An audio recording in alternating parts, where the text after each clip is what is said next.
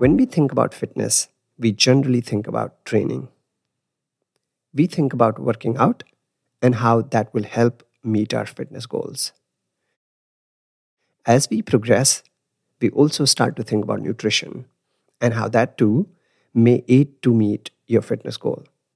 However, what generally gets missed is one of the other key factors that influences fitness and overall health, and that is sleep.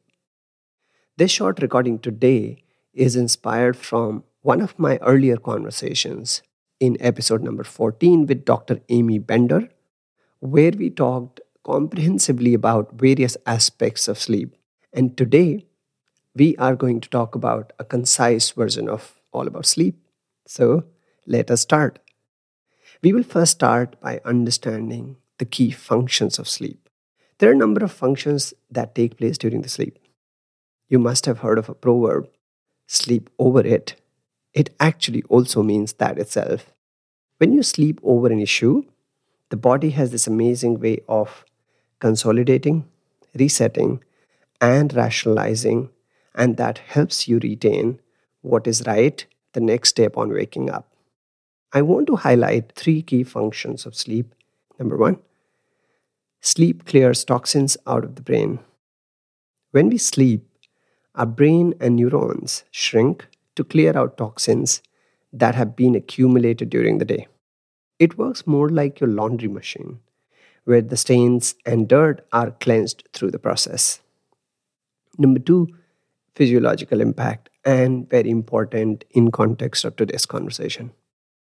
The body repairs itself during various stages of sleep, and more about stages will be discussed a little later in the conversation.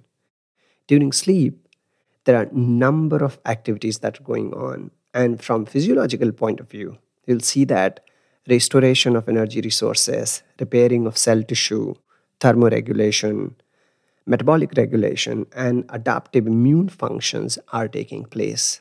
And all of these are extremely important. Number three, learning and memory. During this function, you will figure out that the memory goes through its consolidation phase and prioritization phase. There is a pruning memory that is also taking as well. Learning and retention is happening during this place and we will talk a little more during the later part of this conversation when we talk about various stages. In case of endurance runners or anyone who's involved in an intense regular physical activity requires longer period of sleep for optimum recovery let us further understand different stages of sleep and when we sleep what happens in different stages while the science is still building consensus about what exactly happens in all of those stages, but we definitely know some of those things very clearly for sure.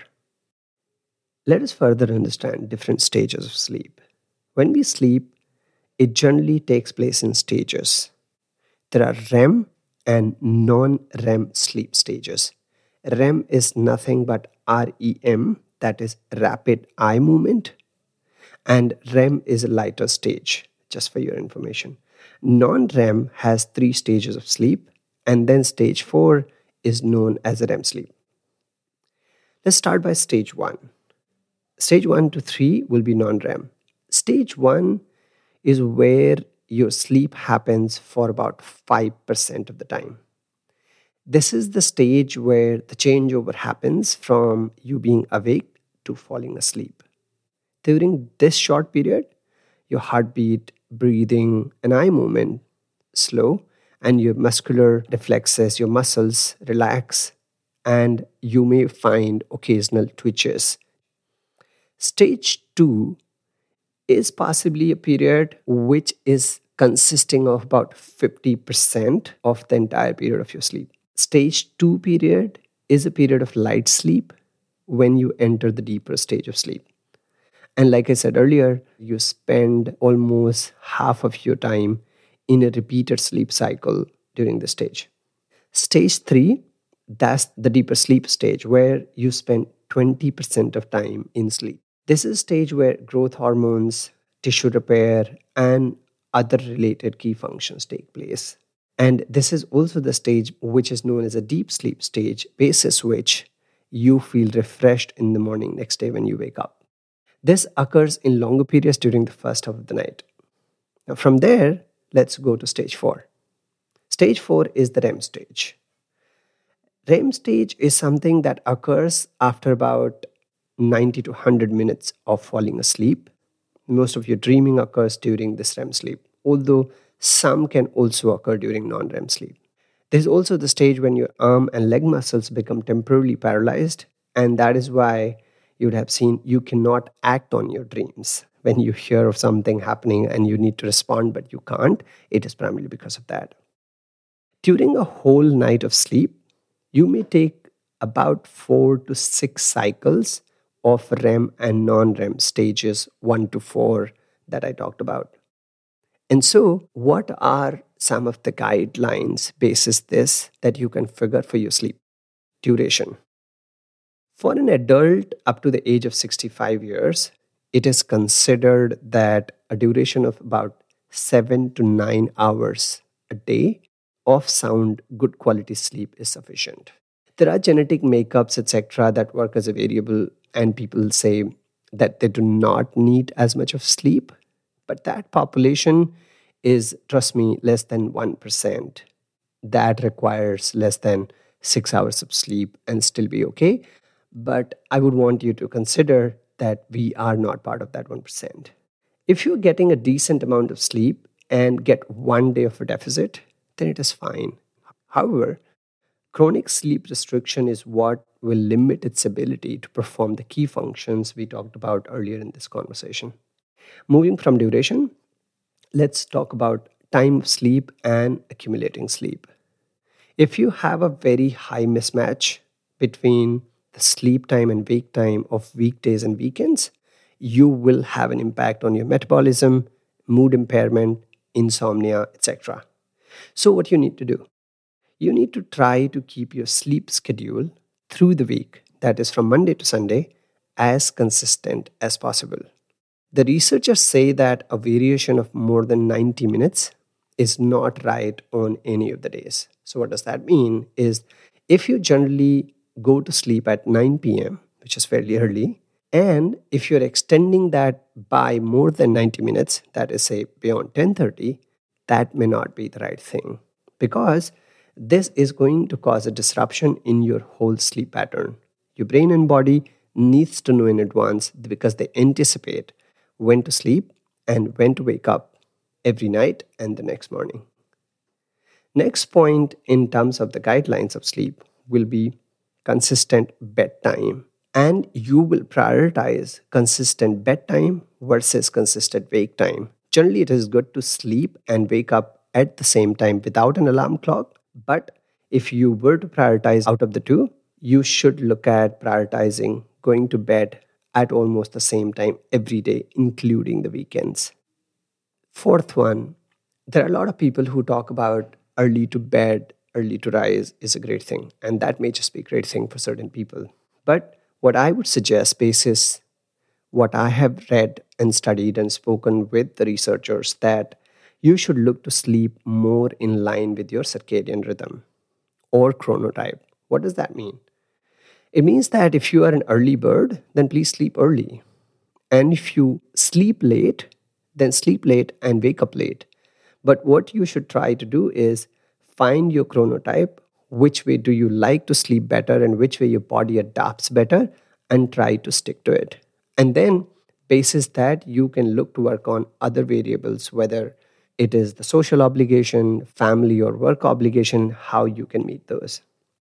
Now that we talked about guidelines for sleep, let's talk about the role of nap and how that can be incorporated in your sleep pattern as well.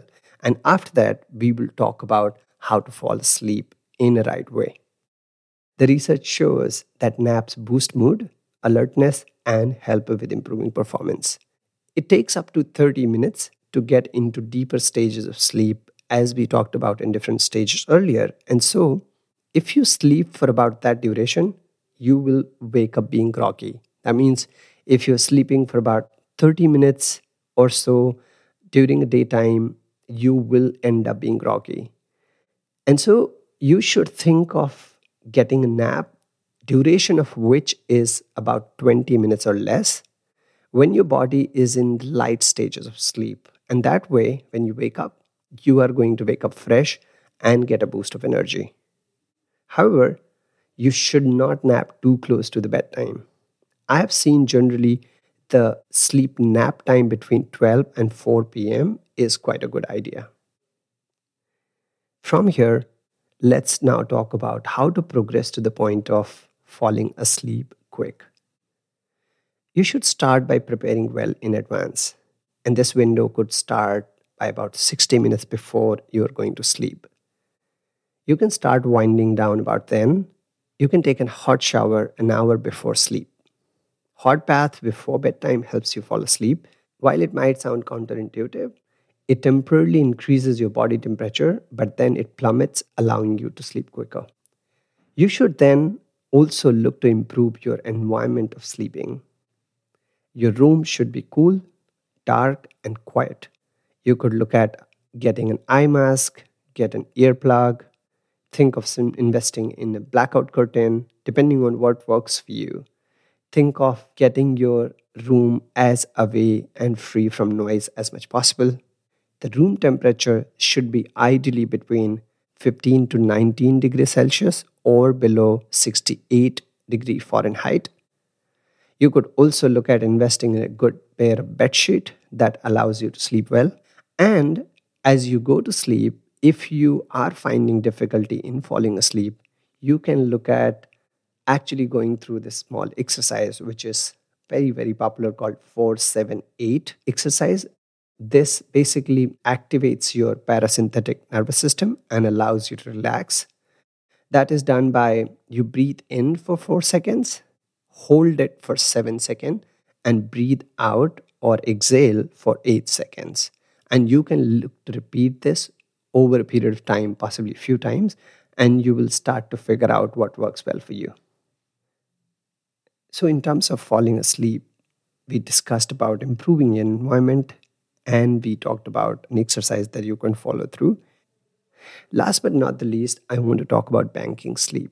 This is important specifically leading up to a race performance. Say you are going to do your first marathon or the nth marathon, doesn't matter. And if you are able to bank sleep in the previous two weeks, you are going to be doing a lot better and feeling a lot better as well. So, how do you start? About two weeks in advance of an event, you can start going to bed about an hour early and try to get that sleep for the next two weeks. If you start to go to bed about an hour early, about two weeks in advance, maybe in the next couple of days, you will be able to get used to it and start going to sleep that early and then fall asleep that early as well. And as you get closer to the event date, you will see in the last two days specifically, it may not be as easy to fall asleep. And so, if you have banked your sleep in the last two weeks, the deficit will not be as much, even if the quality of sleep is not really, really good. I hope a lot of these points were very helpful to you, and I hope some of this will be applicable as you go along in your training journey. Good luck, and I look forward to speaking to you next week again.